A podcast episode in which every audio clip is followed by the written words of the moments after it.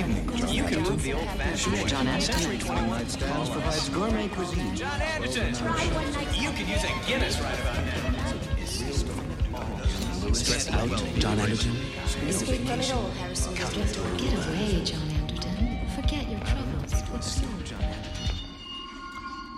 I filmen Minority Report er en mand på flugt fra politiet gennem et indkøbscenter. Vi er i år to tusind fireoghalvtreds, hvor fodgængere i det offentlige rum overvåges og identificeres via iris-genkendelse, og manden, John Anderton, bliver tilbudt et væld af reklamer på turen gennem shoppingcentret og dermed afsløret. En grum fremtid om kun tredive år, men nu er E U forbudt den fremtid. Techtopia.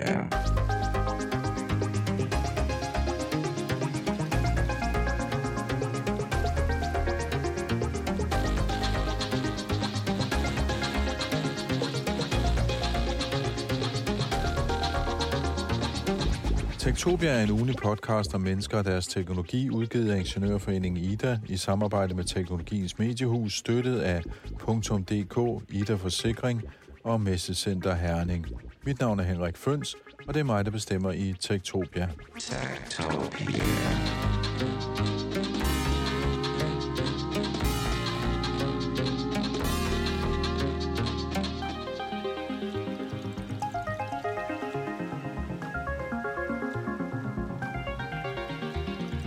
I sidste uge vedtog E U den såkaldte A I-forordning, der er verdens første reelle lov om regulering af kunstig intelligens. Den har været to år undervejs og blev vedtaget efter toogtyve timers maratonforhandlinger plus en ekstra mødedag. Vi så en masse billeder på sociale medier af E U-kommissærer og parlamentarikere, der var så trætte, at de nærmest ikke kunne hænge sammen mere. Men nu har man altså en lovgivning, der blandt andet forbyder predictive policing, som det hedder, i E U. Lexus. The road you're on, John Anderton, is the one less traveled. Make sure you don't die. Good evening, John. You can move the old-fashioned way. John Anderton provides gourmet cuisine. John Anderton, you can use a Guinness right about now. Og det er lige nok den situation, som Tom Cruise han udsættes for i filmen Minority Report, hvor kunstig intelligens forudsiger, at han vil begå et mord inden for de næste seksogtredive timer, og så går jagten ind med brug af overvågningsteknologi og kunstig intelligens. Det er naturligvis science fiction, men det er meget virkelighedsnær science fiction, så virkelighedsnær er det nu er forbudt ifølge A I-forordningen, som vi kigger på i denne udgave af Techtopia. Vi får en øjebliksreaktion fra E U-parlamentariker Christel Schaldemose fra Socialdemokratiet, og vi får baggrunden og analysen af min kollega Grit Munk, der er digitaliseringspolitisk chef her i I D A. Vi starter med Christel Schaldemose, som er glad og tilfreds og netop peger på forbuddet mod brug af biometri i det offentlige rum som en af de ting, hun er særligt glad for. Mest af alt er jeg glad for, at det lykkes øh, at, at finde en aftale, øh, som, som gør, at vi simpelthen får en, en A I Act øh, i Europa. Men det er klart, at der er nogle af tingene, som, som er lidt spændende at, at få kigget ind i. Øh, altså, ja, noget af det, som, øh, der, der er sådan to hovedtemaer, der har, øh, der har fyldt rigtig meget. Det er, øh, altså, hvad kunne vi, øh, altså, hvordan kunne vi håndtere det her real-time biometric identification systems, øh, altså R B I, som vi har kaldt det hernede. Hvordan, hvordan skulle det blive håndteret? Hvor mange forbud? Hvad skulle være tilladt osv.? Det synes jeg er lidt spændende at kigge, øh, kigge ned i. Øh, og, øh, og så har det været et spørgsmål også selvfølgelig omkring, øh, omkring hvad hedder det, foundation models, eller altså øh, sprogmodeller, eller general purpose A I. Hvordan skulle vi regulere det? Jeg synes egentlig, det har bare været spændende at kigge mere ind på, øh, hvordan at de, at de forestiller sig, at det skal, at det skal fungere. Så øh, der er stadigvæk et arbejde foran os, men jeg synes, det er rigtig godt, at det lykkes til mig. Men de to ting, du nævner der nu, hvis vi skulle tage fat på, på biometrien for eksempel, altså det er jo en af de ting, som så vidt jeg kan forstå, blev forbudt.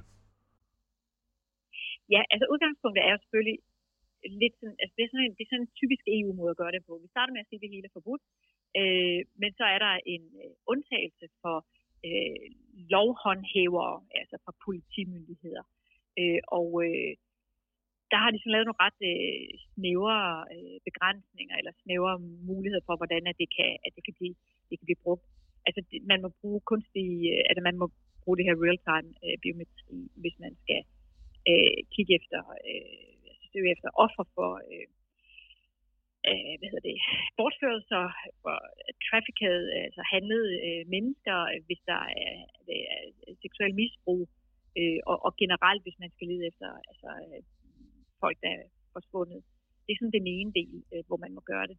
Og den anden del, det er, hvis man skal forebygge altså en speciel øh, og, og en meget sådan, øh, nært forestående trussel øh, mod liv eller på anden vis. Altså, det kunne for eksempel være, hvis man har en formodning om, øh, at der, der forestår et terrorangreb, så må man også godt øh, bruge det. Øh, og, og den tredje undtagelse for, hvornår man gerne må bruge det, det er, hvis man har, øh, hvis man, man skal øh, lokalisere en person, som er som er mistænkt for øh, at have begået en, en meget alvorlig øh, kriminel øh, forbrydelse. Så, så der er der, altså så udgangspunktet er, at, øh, at det er forbudt, men man må gerne øh, bruge det. Og så når man kan sige, hvad er så for eksempel en alvorlig forbrydelse, øh, der taler vi ikke om øh, tyveri nede i øh, brusen, der taler vi om virkelig altså voldtægt, øh, miljøforbrydelser, det er faktisk interessant, øh, røveri, øh, mord for eksempel, det er noget af det, som... Øh, Som, øh, som gør, at, at man kan få lov at bruge det. Så, så der er simpelthen sat et forbud op, men med nogle undtagelser, og det er så de her undtagelser. Og, øh, og så, så må medlemslandene så inden for de her rammer her så øh, godt øh, bruge det, men de skal så øvrigt have en foregående autorisation øh, fra, øh, fra en eller anden myndighed. De, de er lidt forskellige rundt omkring i medlemslandene, men, i, men altså, det kan være fra en administrativ myndighed, det kan også være fra en dommer. Så der er så nogle, nogle beskyttelsesmekanismer sat op, for at beskytte folks fundamentale rettigheder, men det er ikke sådan, at man ikke må bruge et redskab, som rent faktisk kan hjælpe os til at forebygge øh, eller øh, finde øh, kriminelle. Og en anden ting, du nævner, det er de her foundation models. Hvad var udfordringen der? Det var så over i den anden øh, boldbane, udfordringen var. Øh, da vi startede arbejdet med A I, så var det jo egentlig øh, før ChatGPT og foundation models overhovedet var, var noget, vi talte om på den måde. Øhm, så kom den så på banen, og det gik op på i hvert fald parlamentet. Vi ønskede, at det skulle øh, reguleres, øh, for at være sikre på, at, øh, at, at det også var omfattet af reglerne, fordi øh, nogen, mener, nogen mente, at det var måske ikke så vigtigt, og andre mente, at det kunne også godt blive brugt negativt og forkert, øh, og, og derfor skulle der være nogle regler for, hvordan man må bruge det. Og der så vi så øh, simpelthen øh, lige pludselig, at, øh, at der var nogle medlemslande, øh, som var imod, at man skulle have bestemmelser øh, for øh, foundation models, øh, fordi de simpelthen sagde, at det bliver for bureaukratisk, det vil ødelægge innovationen, øh, det vil være for, øh, for firkantet. Øh, og, øh, og det, altså, det er så jo ikke personligt en, en, en, en, en bekymring, jeg deler, fordi jeg tror, det er vigtigt at sørge for, at den lovgivning, vi, vi har, den selvfølgelig skal kunne, kunne fungere, uanset om, om man er en lille eller man er en stor virksomhed. Men, men det, vi har gjort, det er, at vi har simpelthen først og fremmest Øh, sagt, at øh, der skal være transparens, øh, sådan at, øh, at øh, man har en idé om, øh, hvad det er, der er øh, indholdet i de her øh, foundation models. Og, øh, og så, så skal man så i øvrigt også øh, sørge for, at hvis der er nogle, nogle af de her foundation models eller sprogmodeller, som udgør sådan en lidt mere, altså, har nogle altså, indbyggede systemiske risici i sig, så skal der så skal der være flere krav på dem.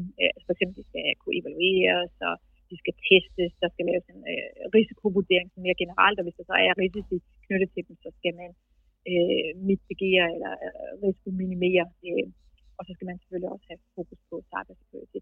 Så det altså så transparens øh, sådan generelt, øh, og så for dem, der indeholder en lidt større øh, potentiel risiko, øh, så skal der øh, flere ting til. Det synes jeg egentlig er en meget fornuftig måde at gøre det på. Og det er, øh, synes jeg, en sejr fra parlamentet, fordi øh, der var visse lande, der slet ville have, at vi skulle gå længere til transparensforpligtelser. Øh, men men i, i definitionen af de her sådan, foundation models, altså hvad for nogen man skal holde ekstra øje med, altså hvordan definerer man dem, som, øh, som der skal holdes ekstra meget øje med? Altså er det noget med mængden af data, de er trænet på, eller...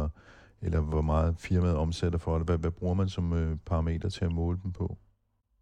Ja, det er jo så noget af det, der stadigvæk udstår lige at blive helt øh, præcis øh, enige om, øh, hvordan man definerer det, men man taler typisk om det lidt større øh, i omfang, både i omsætning og øh, i, i brugere osv. Øh, formodentlig også øh, noget med data. Øh, men, øh, men det er jo noget af det, som, som, som skal sådan udmøntes lidt mere øh, specifikt. Og det er selvfølgelig også det, der er en, en udfordring, når vi laver lovgivning her. Ikke også? Altså fordi vi vil gerne øh, sørge for, at det virker. Øh, vi vil selvfølgelig gerne beskytte de mindre, øh, og sørge for, at vi øh, holder skarpt øje med, med de større, fordi de selvfølgelig også kan lave øh, mere skade. Men hvor trækker man grænsen? Hvordan definerer man det? Har vi i dag rent faktisk reelle øh, kan man sige, øh, kriterier for, hvordan man skal udpege, hvornår der er en reel risiko knyttet til det, og hvornår der ikke er. Der kan jo også godt være en reel risiko knyttet til et mindre, en mindre foundation model, øh, hvis, hvis, den, øh, hvis den har nogle karakteristikker i sig. Så det er noget af det, som vi formodentlig har behov for at øh, ja, blive bedre på og blive skarpere på. Øh, og det er noget af det, der så også skal, skal håndteres af E U-kommissionen i, i det videre arbejde. Jeg tænker også på, at sådan en foundation model kan jo også være en del af et øh, måske et eksisterende system, når vi, ligesom vi ser, at øh, Microsoft har fået de her co-pilots ind, som jo typisk set er OpenAI. Så hvordan, hvordan regulerer man det?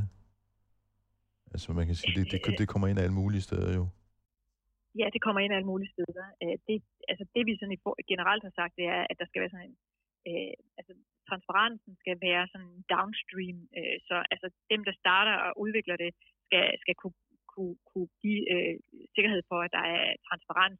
Og så alle dem, der bruger nedad, øh, altså bruger de her sprogmodeller til forskellige dele, øh, services øh, eller produkter, de skal så have mulighed for at få adgang til de her systemer her. Men, men det er noget af det, som, som jeg ikke er... Øh, altså, jeg, jeg er ikke sikker på, at jeg selv helt forstår endnu, hvor grænserne går, og hvordan man får gjort det her. Øh, og, og det er jeg heller ikke sikker på, at vores forhandlere helt er, er enige i. Der kommer til at være nogle... Øh, implementerende og delegerede retsakter, beklager det her E U-jura, øh, altså som skal udmønte nogle af de her ting her lidt mere specifikt. Det vigtigste for mig at sige her på det her meget tidlige stadie af, af den politiske aftale, det er, at vi simpelthen har valgt at sige, at øh, de skal reguleres, øh, og jo større øh, risiko, der kan være knyttet, jo større øh, krav kommer der til, til øh, udviklerne og til dem, der skal bruge produkterne, øh, altså andre virksomheder, som bygger videre på dem. Og det synes jeg er en god måde øh, at gøre det på. Men jeg tror også, jeg tror også bare, at vi bliver nødt til at kende, at noget af det her, det er, det er nok noget, der skal revideres om, om en lille årrække, fordi det går så forrygende hurtigt. Øh, og vi, vi prøver at sætte nogle rammer op i dag, for at undgå at komme for sent i gang med at regulere øh, det her område. Øh, men når vi så går lidt tidligt i gang, så er der også en risiko for, at vi måske rammer lidt skævt, og det må vi så reparere på hen ad vejen. Øh, en sidste ting, øh, der skal etableres et A I-kontor. Hvad, hvad, hvad skal de lave? Ja, øh, det, er, det er et meget godt spørgsmål, men det bliver øh, især, at det er E U-kommissionen, der skal have det her A I-office, øh, og de øh, bliver ansvarlige for at øh, håndhæve øh, reglerne, særligt om øh, foundation models.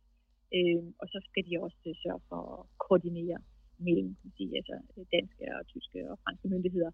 Øh, og, og så videre, altså medlemslandets øh, myndigheder.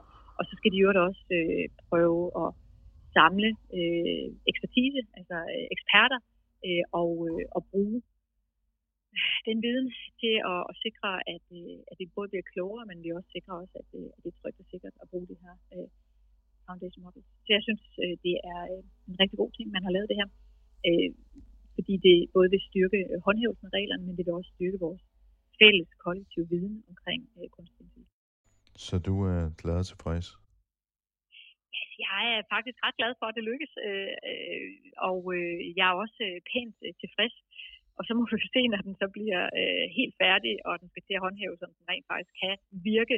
Altså om vi kan få stoppet de dårlige ting, og om vi kan sikre øh, plads til, øh, at vi kan udnytte alle de gode øh, elementer af kunstig intelligens. Det er jo for mig at se, kan man sige, lakmusprøven på det her. Kan vi få stoppet det, der er farligt øh, og utryghedsskabende, og kan vi sikre, øh, at der er masser af plads til at udvikle det, som gør, at vi kan få øh, bedre øh, altså, øh, sygdomsbekæmpelse og den slags, så, så er vi lykkes med det, og det ved vi først øh, om et par år. Og det sagde altså Christel Schaldemose, der er medlem af E U-parlamentet for Socialdemokratiet. Today we live in a world where artificial intelligence, or A I, has become as routine as a morning coffee.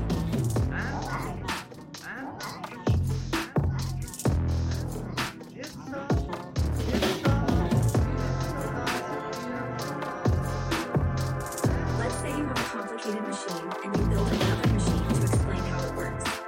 However, this explanation machine is also complicated. So you build yet another explanation machine for the first explanation machine. It's like peeling an endless onion of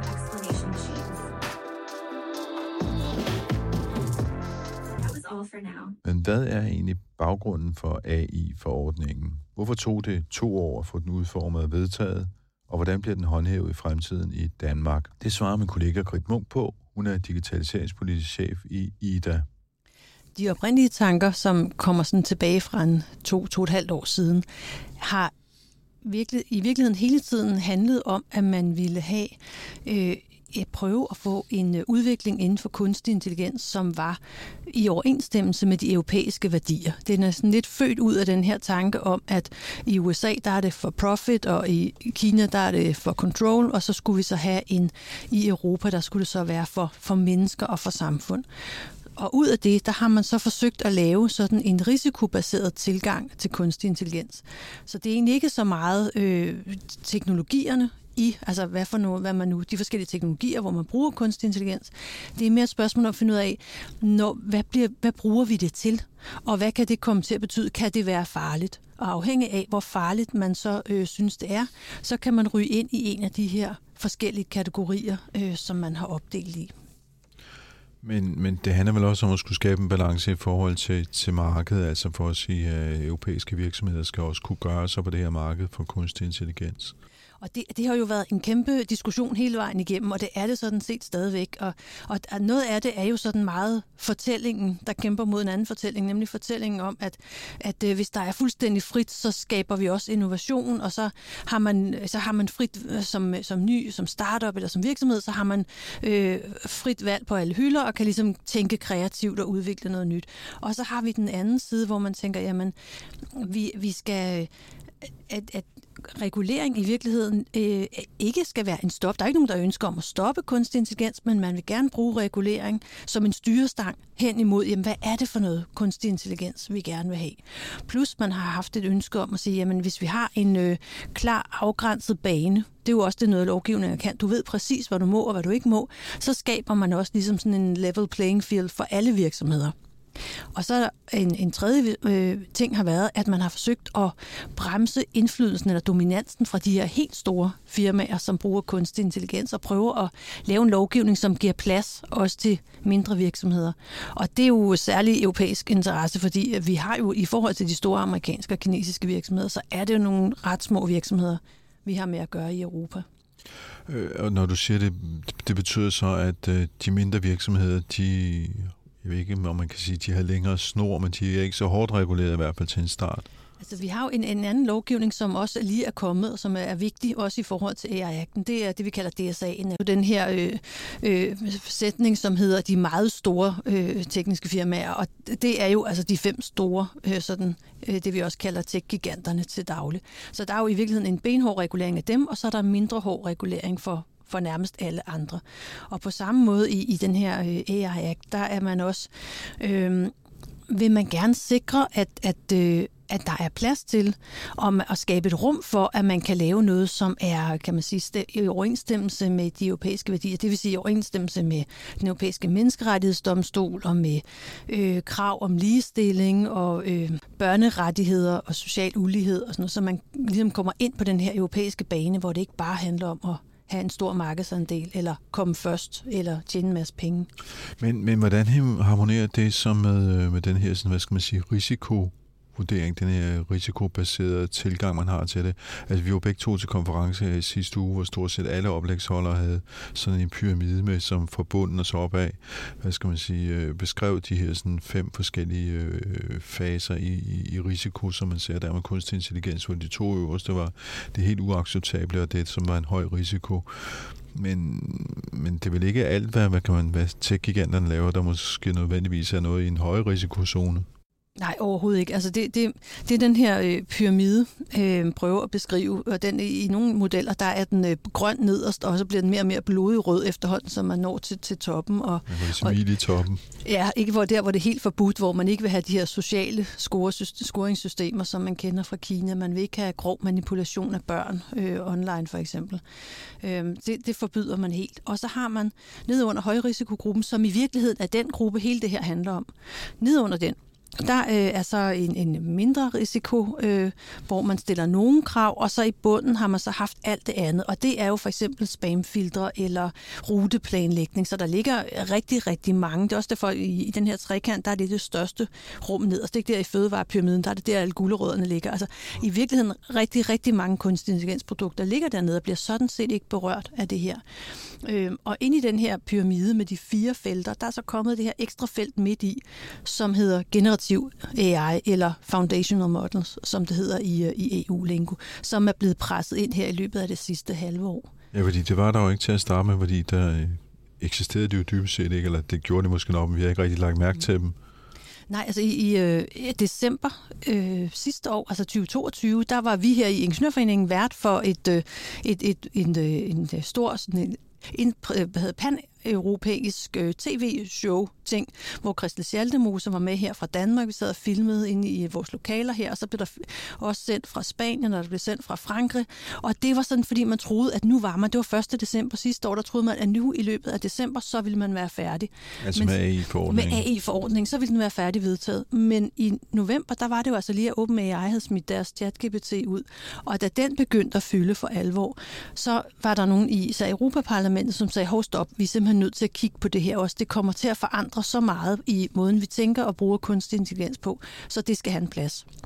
Diskussionen omkring det har jo så været, at her der går man lige pludselig imod den her idé om at gøre det risiko, om den risikobaserede tilgang, fordi øh, ChatGPT og BART og sådan noget, det er, jo, det er jo konkrete teknologier, man går ned og lovgiver om. Hvorimod ideen med, med resten af A I-akten, det er, at den skal være så teknologineutral som muligt, øh, så den også er så langtidsholdbar øh, som muligt. Så det er sådan en lidt særlig ting, at den her øh, ChatGPT-pulje er, er, er kommet med ind, kan man sige. Og det er så det, man kalder for... Foundation models eller foundational models. Ja, og det er sådan det er et forsøg... sprogmodeller i virkeligheden, ikke? Jo, og også Midjourney. Altså det er også billedtekster, det er også kodning, og det er sådan en, altså det er sådan et forsøg på at lave et ord for alle store øh, generative modeller, øh, man kan komme på, for ikke at forsnævre det for meget ind. Men, men hvad er det så, man gør ved dem i lovgivningen? Altså hvordan regulerer man så dem? Vi kender ikke detaljerne helt endnu, og det var jo noget af det, der blev forhandlet øh, også der, da de sad i, jeg tror det var treogtyve timer, øh, non-stop forhandlinger. De havde ikke fået noget at spise de sidste fjorten timer, så det har været ret intensivt. Så gik de hjem i seng og startede næste morgen klokken elleve, og der, der diskuterede de altså stadigvæk de her øh, generative A I-ting. Øh, så vi kender ikke helt, hvor, hvor de er landet henne, men det, der er, har været et vigtigt punkt for især parlamentet, det har været at øh, skabe gennemsigtighed. Sådan, når man for eksempel øh, sidder og læser en avis på sin telefon, hvis artiklen er lavet af ikke en menneskejournalist, men en øh, A I-journalist, så skal det stå på. Og det samme gælder billeder, det samme gælder øh, også i en eller anden grad øh, kode, kodning. Altså at man simpelthen får sådan en, det her, det er ikke, det her det er ikke menneskeskabt. Du har nu læst noget, som en robot har lavet. Og en del af det handler selvfølgelig om, at man har set alle de her fejl, især i, i den tidlige uh, ChatGPT-træeren, hvor den har hallucineret, som man har kaldt det, ikke? Altså man simpelthen har fundet, har skrevet noget, som har vist sig at være noget værre sludder. Så, så den der viden om, at det her er ikke en journalist, der har lavet det, men en redaktør, der har renset ud, det er en, en kunstig model. Øh, Og det samme med billeder i virkeligheden. Ja, og, og for den anden ting, der ligger i det, det er jo også hele copyright-diskussionen, som vi jo heller ikke er helt færdige med endnu. Når Midjourney de laver billeder, så kommer det materiale jo fra et sted fra, fra nogle kunstnere eller nogle fotografer, der har siddet og arbejdet med noget. Øh, og og der, kommer, der har vi altså også en stor diskussion til gode om, hvordan man håndterer det. Og der er vel også noget med fake news og så videre. Ja, for det, så, så vil man øh, også gerne forsøge at, at bremse op for sådan den værste udgave af fejl, eller fake news, eller misinformation, øh, eller bare fejl, øh, som kan være alvorlige. Og det, det ligger, den tunge regulering på det ligger i virkeligheden også over i D S A'en, øh, altså den anden store lovgivning, vi har fået. Øhm Så de to lovgivninger kommer til at spille ret tæt sammen? Det kommer de til, og man skal heller ikke glemme G D P R, altså ikke overhalet her. Den er stadigvæk, det er sådan den helt tunge basis, der ligger for alle de her nye E U-lovgivninger, der er kommet. Det lyder som om, det bliver en kompliceret færre at holde styr på.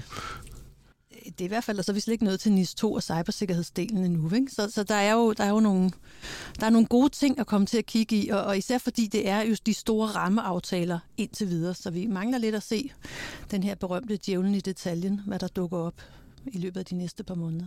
Nu må du rette mig, hvis jeg siger noget forkert her, men jeg har læst mig til et eller andet sted, at den måde, man vil regulere de her sprogmodeller på, det er også noget med at kigge på, hvor store datasæt de blev trænet på osv. Altså i forhold til, hvor stor risiko der er for, at de... Ja, det har jeg også, øh, og jeg ved ikke præcis, hvad der står endnu. M I T har, øh, har kigget ind i det, øh, og, og det er jo sådan lidt sjovt at læse en, en amerikansk vinkel på den her A I Act, fordi det er jo, det er jo tydeligt, at de...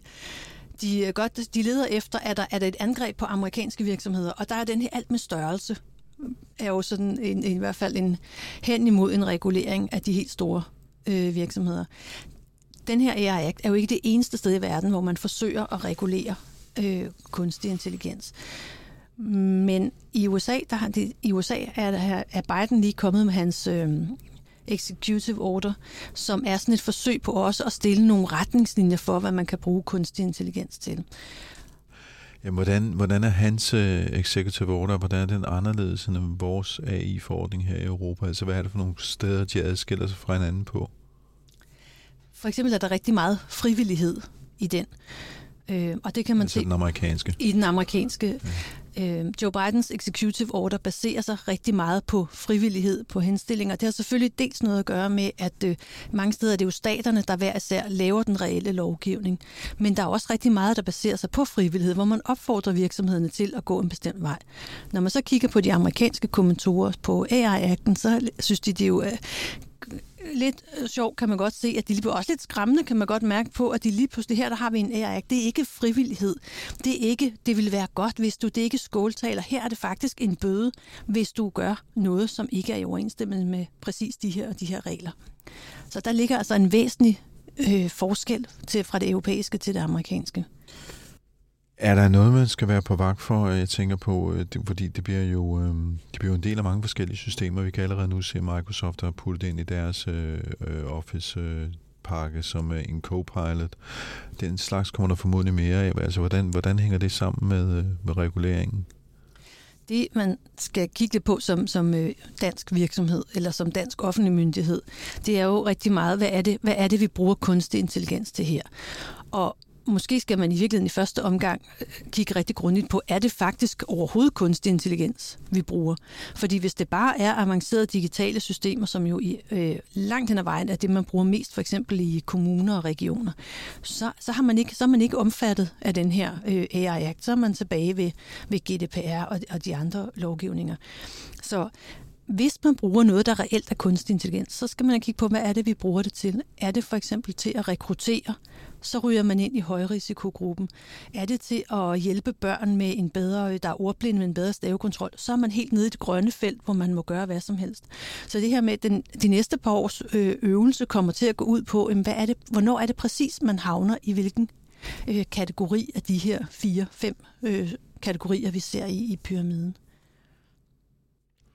Hvis vi nu bevæger os sådan op i toppen af pyramiden til de her high-risk ting, det som er virkelig slutforbudt, og det må du overhovedet ikke gøre, øh, det er jo sådan noget med øh, biometri i det offentlige rum, og hvad skal man sige, overvågning af mennesker, social profiling og alle sådan nogle ting. Ja, der er, der er sådan... Øh Der er to hovedgrupper i, i den øverste der. Det ene, det er sociale scoringssystemer. Der har man, jo, har man jo kigget på Kina og sagt, det system, man har, S C S-systemet, man har der, det, det ønsker man ikke at have. Det er simpelthen for omfattende, for, for, for, har for stor betydning for, for almindelige mennesker. Og så har vi de her A I-systemer, som manipulerer din undervisthed eller får dig til at gøre noget andet, end du havde lyst til at gøre. Vi har set lidt af det på nogle af de her spil, som, som han har... børn øh, har siddet og spillet, hvor de sådan er blevet lokket til at spille, spille lidt længere, end de egentlig havde lyst til. Og så er der også noget med overvågning i det offentlige rum, som man ikke må, men som man måske alligevel gerne må, hvis man er nogle bestemte personer eller der, instanser. Ligesom øh, sammen med generativ A I, så var lige præcis den her biomet- biometriske eller ansigtsgenkendelse, det var et af de helt store debatemner. I Europaparlamentet, der sidder nogle mennesker, som er inderligt imod at man bruger øh, ansigtsgenkendelse i det offentlige rum. Omvendt så har vi på den anden side, der har vi haft øh, rådet, som jo består af ministerne fra de forskellige lande, hvor man jo har, og især i Frankrig har haft øh, terrorbekæmpelse rigtig højt oppe på, på ligesom sagt, vi er nødt til at kunne bruge de her nye teknologier til at sikre os mod terror. Så det, man er endt med, det er sådan en, en balance, at øh, politiet øh, kan bruge det med en dommer, kendelse, øh, men du må ikke bruge det til at for eksempel øh, aflæse stemninger på arbejdspladsen. Så der er sådan en, øh, simpelthen sat benhårdt ind på, hvor må du, der er nogle undtagelser for, hvornår du må bruge biometriske information, og hvornår du overhovedet ikke må. Det her med at bruge det ned af en, af en offentlig gade, og så tænke, nu ved vi, om folk er glade eller julestresset, når de går ned ad strået. Det, det er heller ikke tilladt mere. Men man har altså, så snart det handler om statens sikkerhed, om terrorisme og om hård kriminalitet, øh, så, så er der blevet, så er der lov til at, at, at bruge ansigtsgenkendelse. Så det er måske... Nu skal vi jo passe på, at vi ikke melder fanden på væg, men det er måske et sted her, man kan bøje den, når det handler om overvågning. Diskussionen omkring overvågning er i hvert fald ikke slut med det her, vel? Fordi det, det er jo øh, på den ene side de her sikkerhedsting, vi er jo ingen af os, der ønsker, at der skal være frit spil for terrorister. På den anden side de her helt grundlæggende rettigheder, kan man gå frit på gaden, kan man bevæge sig rundt, øh, hvad sker der med, med de informationer, der bliver samlet ind øh, om os med det her.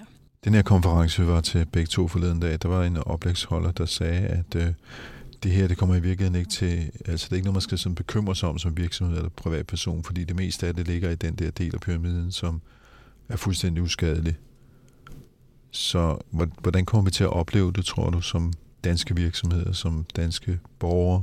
Der, hvor højrisikogruppen, altså der, hvor den her lov, den for alvor begynder at stille krav til dokumentation og til data er rigtige, og til øh, altså både nogle tekniske krav, men også, at man overholder sådan øh, menneskerettighederne, det er, er øh, nogle, nogle produkter eller nogle services, som dels ligger inden for infrastruktur. Det handler for eksempel om, at hvis man begynder at udvikle fly, der udelukkende bliver styret af kunstig intelligens, så bliver der stillet nogle særlige krav, som man er sikker på, at den for eksempel ikke lige pludselig finder ud af, at den hellere vil flyve en anden vej, eller vil lande med snuden lodret ned i, i, i jorden.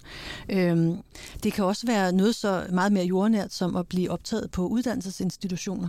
Hvis man bruger A I til at finde ud af, for eksempel, hvem kommer ind som studerende på kvote to øh, på Københavns Universitet, så må du ikke bare sætte en algoritme til at kigge på de her ansøgninger, og så udvælge dem ud fra nogle kriterier. Du, du skal have et menneske ind over også. Så på den måde kommer der så nogle, nogle flere krav til. Og årsagen til det er, at det at blive tilladt at komme ind på et studie, øh, eller ej, er noget, der har så stor indflydelse på et menneskes liv, at det giver, at det har en stor risiko for menneskers velfærd. Og derfor sætter man, man særlige krav til det. Øhm, så er der en masse ting omkring øh, sundhedsteknologi, øh, kommer vi sandsynligvis til at se nogle ting også, og det er jo også der, hvor nogle af de danske virksomheder, der har kritiseret det her, kommer fra, fordi man siger, jamen, der kommer nogen, hvis det kommer til at, er det til skade for patienterne, er det sikkert nok, kan den faktisk enten, øh, kan den komme til at fejldiagnostisere, eller kan den komme til at give noget forkert medicin, eller er den i virkeligheden, kan den ikke læse rigtigt på mammografiscanninger for eksempel, hvor er vi henne? Det vil sige, der er, det bliver absolut ikke forbudt, men der kommer til at være nogle særlige krav til det her, det skal være sikkert nok, det skal være tjekket nok, man skal, være, man skal kunne redegøre for, at datagrundlaget øh, og fejlraten øh, er, øh, er noget, man har undersøgt. Øh. Hele håndteringen af den her lovgivning, hvor, hvor kommer den til at ligge? Altså, fordi der bliver åbenbart etableret et A I-kontor i Bruxelles, men øh, det skal jo være en del, det bliver en del af vores lovgivning, så det skal administreres hjemmefra øh, et eller andet sted. Datatilsynet for eksempel kigger, øh, holder øje med G D P R, er vores vagthund der. Og så har vi fået den nye D S A, den har vi fået lagt over til Forbrugerstyrelsen. Forskellen på, på Datatilsynet og Forbruger- og Konkurrencestyrelsen, det er jo blandt andet et spørgsmål om, har man lov til at gå ind? Det kan Konkurrencestyrelsen gøre, ligesom fødevaremyndighederne kan gå ind og komme på uanmeldt besøg. Og så kan de også udstikke bøder af sig selv, hvor Datatilsynet omvendt kan sige, hov, det her kan udstikke nogle, noget kritik, og så kan de øvrigt melde til politiet, hvis de vil. De kan ikke selv udstikke stikke nogle af de her ret store bøder, som jo også ligger i den her A I-akt. Det koster noget, hvis man øh, laver nogle produkter, som ikke følger øh, A I-retningen. Produkter inden for højrisikogruppen, som ikke følger, ikke følger A I-reglerne. Det vigtige i forhold til, til tilsynet med den her lov, det, det bliver jo nok, hvor, hvor ligger man? Hvad er det for en type tilsyn, man vil have? Hvilken styrelse, hvilket ministerium ligger man det under? Og så tror jeg også, vi får brug for en, en, en helt anden type medarbejdere i den her enhed, fordi det her handler jo rigtig meget om algoritmer, og vi kommer til at se nogle eksempler på blackbox, og vi kommer til at se nogle, nogle vurderinger og nogle evalueringer af, hvordan algoritmerne virker, som ikke er juridisk, men, men er rent tekniske. Kan det principielt så også komme til at betyde, at der er visse services, som måske i perioder ikke vil være tilgængelige i, i Danmark, fordi de ikke lever op til, eller i Europa, fordi de ikke lever op til de krav, som de skal leve op til?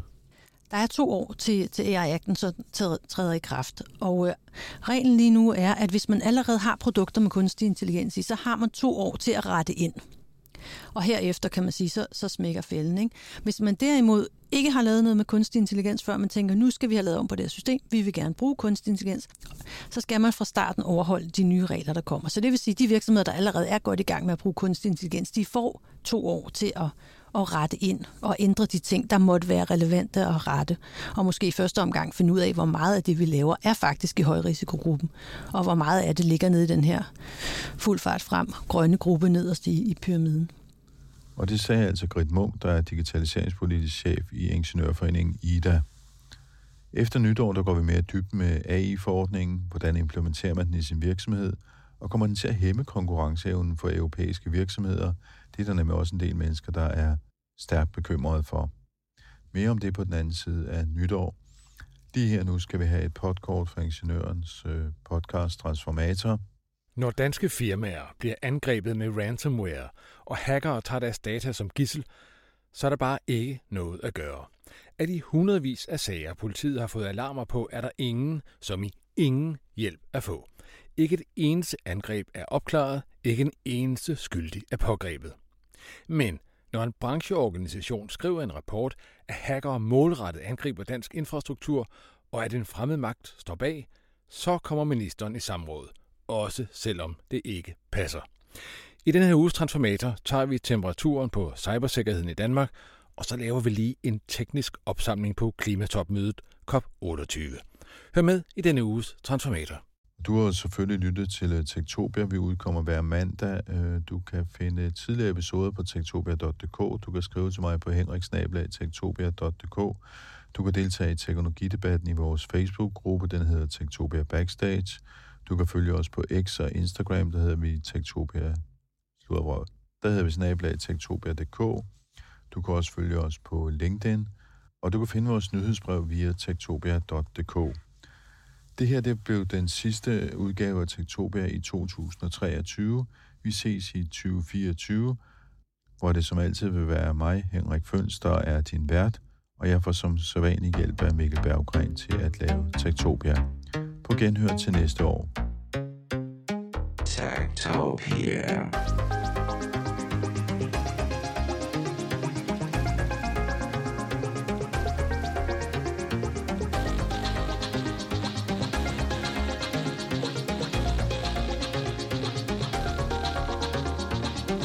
Techtopia er en ugentlig podcast om mennesker og deres teknologi, udgivet af Ingeniørforeningen I D A i samarbejde med Teknologiens Mediehus, støttet af Punktum punktum d k, I D A Forsikring og Messecenter Herning. Mit navn er Henrik Føns, og det er mig, der bestemmer i Techtopia. Techtopia.